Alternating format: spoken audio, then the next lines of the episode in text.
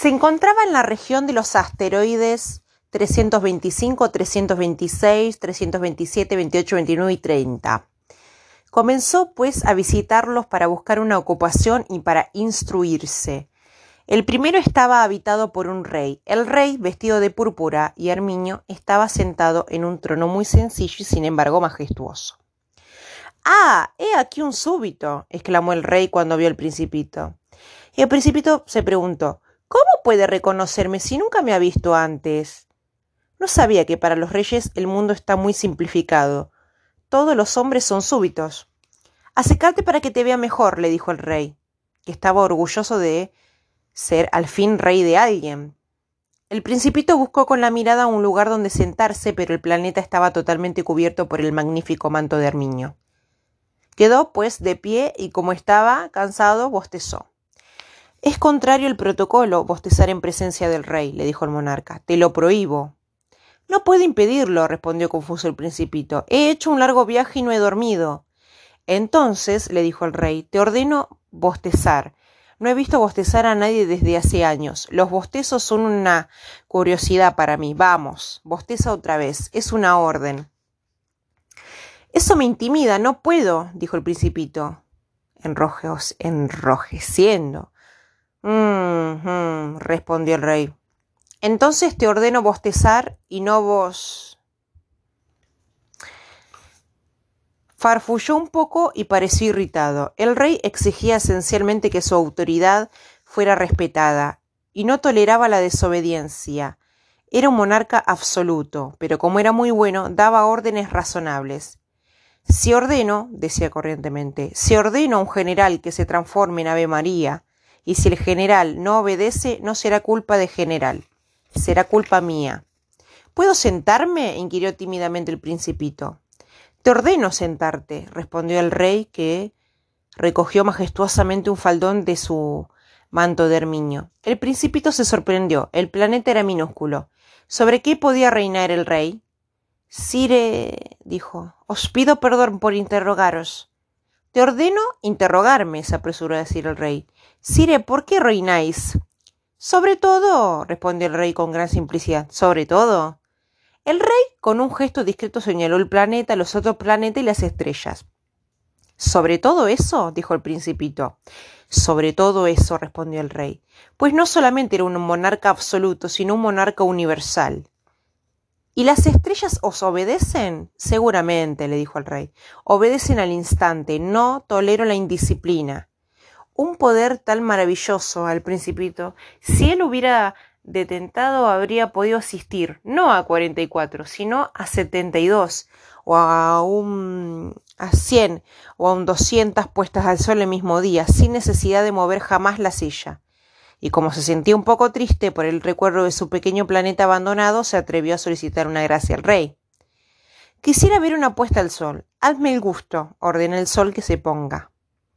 Si ordena un general que huele de flor en flor como una mariposa, o que escriba una tragedia, o que se transforme en Ave María, y si el general no ejecuta la orden recibida, ¿quién, él o yo, estaría en falta?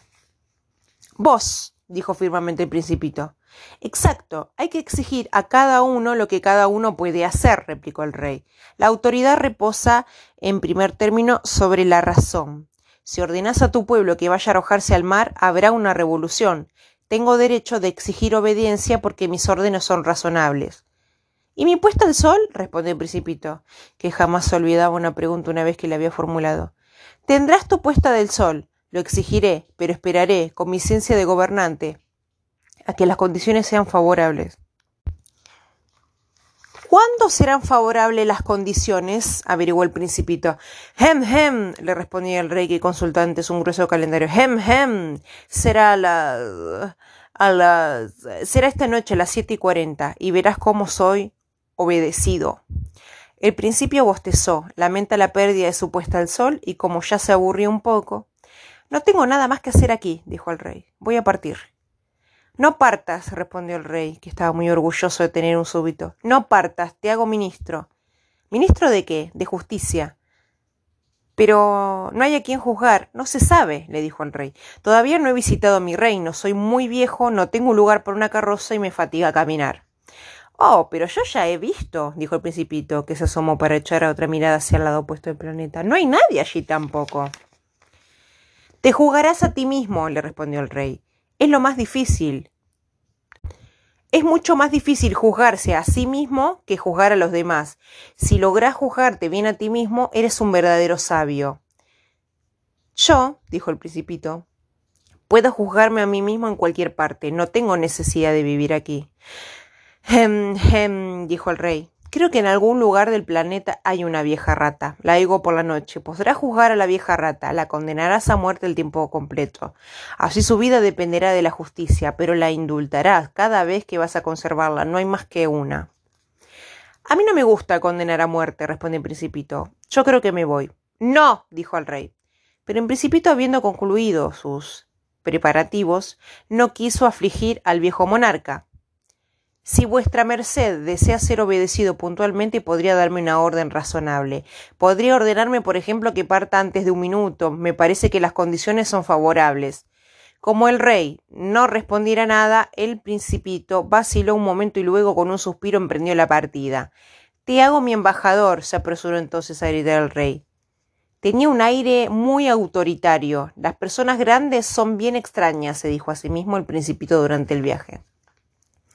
El segundo planeta estaba habitado por un vanidoso. ¡Ah! ¡Ah! He aquí la visita de un admirador, exclamó desde lejos vanidoso, no bien vio el principito. Pues para los vanidosos, los otros hombres son admiradores. Buenos días, dijo el principito. ¡Qué hermoso sombrero tiene! Es para saludarle, respondió vanidoso. Es para saludar cuando me aclaman. Desgraciadamente nunca pasa nadie por aquí. ¿Ah, sí? dijo el principito sin comprender. Golpea sus manos contra una, aconsejó el vanidoso. El principito golpeó sus manos uno contra otra. El vanidoso saludó modestamente levantando el sombrero. Esto es más divertido que la visita al rey, se dijo para sí mismo el principito, y volvió a golpear sus manos una contra la otra. El vanidoso volvió a saludar levantando el sombrero. Después de cinco minutos de ejercicio de principito se cansó en la monotonía del juego. ¿Y qué hay que hacer para que el sombrero caiga? preguntó. Pero el vanidoso no lo oyó. Los vanidosos no oyen, sino las alabanzas. ¿Me admiras mucho verdaderamente? preguntó Precipito. ¿Qué significa admirar? Admirar significa reconocer que soy el hombre más hermoso, mejor vestido, más rico y más inteligente del planeta. Pero si eres la única persona en este planeta, dame ese placer, admírame lo mismo. Te admiro, dijo el principito, encogiéndose de hombros. Pero ¿por qué interesarte que te admire? Y el principito se fue. Las personas grandes son decididamente muy extrañas, me dijo simplemente a sí mismo durante el viaje. El planeta siguiente estaba habitado por un bebedor. Esa visita fue muy corta, pero sumió el principito en una gran melancolía. ¿Qué haces ahí? preguntó el bebedor, a quien encontró instalado en silencio ante una colección de botellas vacías y una colección de botellas llenas. Bebo, respondió el bebedor con un aire lúgubre. ¿Por qué bebes? preguntó el principito. Para olvidar, respondió el bebedor. ¿Para olvidar qué? inquirió el principito que ya lo compadecía. Para olvidar que tengo vergüenza, confesó el bebedor bajando la cabeza. ¿Vergüenza de qué? averiguó el principito que deseaba socorrerle. Vergüenza de beber, terminó del bebedor, que se encerró definitivamente en el silencio. El principito se alejó, perplejo. Las personas grandes son decididamente muy pero muy extrañas, se decía a sí mismo durante el viaje.